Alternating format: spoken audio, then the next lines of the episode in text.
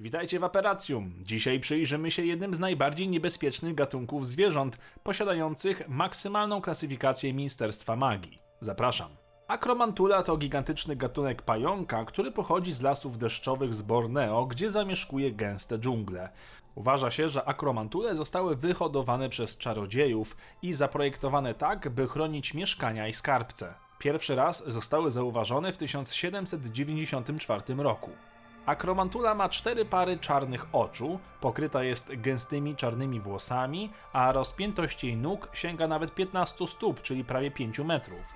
Średnia wielkość akromantuli jest porównywalna do konia.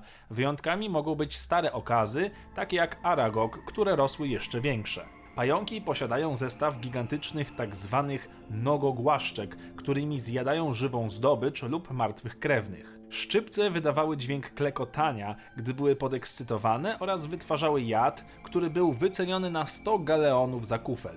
Potrafiły również komunikować się ludzką mową. Samica była zwykle większa od samca i mogła złożyć jednorazowo do 100 miękkich, szerokich jaj wielkości piłki plażowej. Młode zwykle wykluwały się w ciągu 6 do 8 tygodni. Jaja akromantuli były towarami niezbywalnymi klasy A. W przeciwieństwie do większości niemagicznych pająków, akromantule były zwierzętami społecznymi, żyjącymi w dużych koloniach składających się z setek braci i sióstr. Były prowadzone przez najstarszego samca i samice z tych kolonii, którzy byli bardzo szanowani i spotykali się z absolutnym posłuszeństwem. Na przykład Aragog był w stanie powstrzymać całą swoją kolonię przed zjedzeniem Hagrida, mimo że instynkt podpowiadał im, aby atakować ludzi. Hagrid przeżył ze względu na szacunek, jakim darzył go pająk. Akromantule były zdolne do tworzenia emocjonalnych więzi z innymi czującymi istotami, ale tylko wtedy, gdy były dobrze wychowane od bardzo młodego wieku. Dobrym przykładem była przyjaźń między Aragogiem a Hagridem, który wychował Aragoga od jaja. Jednak ta przyjaźń nie obejmowała bliskich żadnych ze stron, ponieważ dla nich każda żywa i czująca istota jest ofiarą. Po śmierci Aragoga, przywódcy stada pająków, już nie obowiązywał zakaz jedzenia Hagrida, co próbowały potem wykorzystać.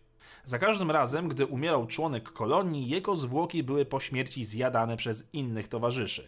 Nie wiadomo jednak, czy akromantule czuły smutek po odejściu któregoś z pająków i był to obrzęd pogrzebowy, czy po prostu sposób na zdobycie pożywienia. Największym wrogiem pająków był bazyliszek. Bały się go tak bardzo, że nie były w stanie nawet o nim mówić. Strach miał podłoże w fakcie, że bazyliszek zabijał wzrokiem, a pająki miały tych oczu naprawdę sporo, co też czyniło je bardzo łatwym celem. Kolonia Akromantuli została założona w zakazanym lesie w szkole magii i czarodziejstwa Hogwarcie przez Aragoga i jego żonę Mosag.